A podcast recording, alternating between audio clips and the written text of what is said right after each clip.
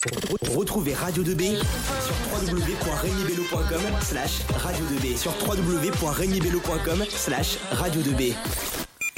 C'était Radioactive de Imagine Dragon. D'ailleurs, ça faisait longtemps que je l'avais pas écouté. Bon, et on passe tout de suite à la première euh, chronique de la journée.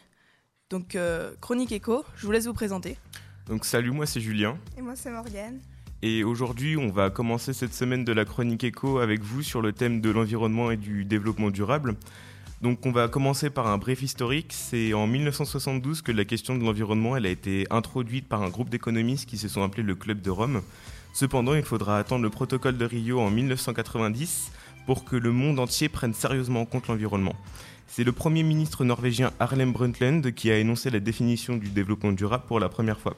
Il affirme alors que le développement durable, c'est un développement euh, qui répond aux besoins du présent sans compromettre la capacité des générations futures à répondre aux leurs. Donc en soi, le développement durable, c'est l'ensemble des ressources utilisées de nos jours, mais qui n'impactent pas les générations futures. Évoquons maintenant les raisons principales qui nous ont conduit au développement durable. Premièrement, l'augmentation des gaz à effet de serre, qui sont des gaz qui absorbent une partie des rayons solaires et qui créent un effet de serre.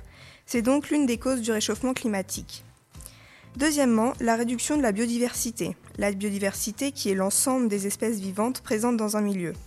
Effectivement, de nos jours, la pression démographique, la consommation de masse ainsi que l'urbanisation galopante réduisent la biodiversité.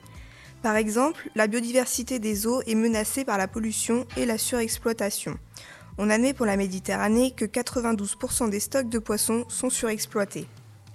Troisièmement, l'épuisement des ressources fossiles tels que le gaz naturel, le pétrole ou encore le charbon. Selon les dernières décennies, avec l'essor de l'industrialisation et de la production de masse, ces ressources se sont épuisées. Ainsi, en 2011, des scientifiques ont établi sur le rythme de consommation de 2010 le fait que d'ici 77 ans, la quasi-totalité des ressources fossiles aura été épuisée. Actuellement, les accords internationaux pour l'environnement sont durs à établir, car en effet, il y a deux, visions du développement soutenable ou euh, durable qui s'opposent. La première est une vision plutôt optimiste, c'est-à-dire ceux qui pensent que le capital naturel est, naturel est remplaçable. Par capital naturel, on entend les ressources que la planète euh, nous offre, telles que le pétrole ou encore le gaz naturel. Donc comme le capital naturel serait remplaçable, nous comptons sur l'innovation, donc le progrès technique, ce qui engendre une hausse de la croissance économique. Les économistes parlent alors d'une soutenabilité faible, donc qui n'est pas durable dans le temps. La deuxième vision est une vision plutôt pessimiste, c'est-à-dire ceux qui pensent que le capital naturel, est irremplaçable et que nous devons le préserver en installant le développement durable qui aurait un impact sur la croissance économique, car nous serons contraints de devoir réduire cette croissance. Les économistes parlent alors d'une soutenabilité forte. Euh, donc les pays du monde n'arrivent pas à se mettre d'accord.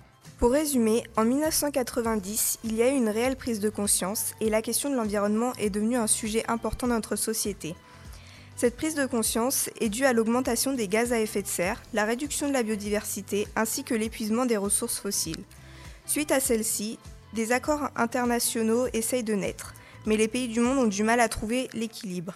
En effet, deux visions s'opposent, une vision, une vision qui sera de continuer comme nous le faisons actuellement, à vouloir toujours augmenter la croissance, ou alors essayer de réduire notre croissance économique pour préserver notre capital naturel, soit nos ressources.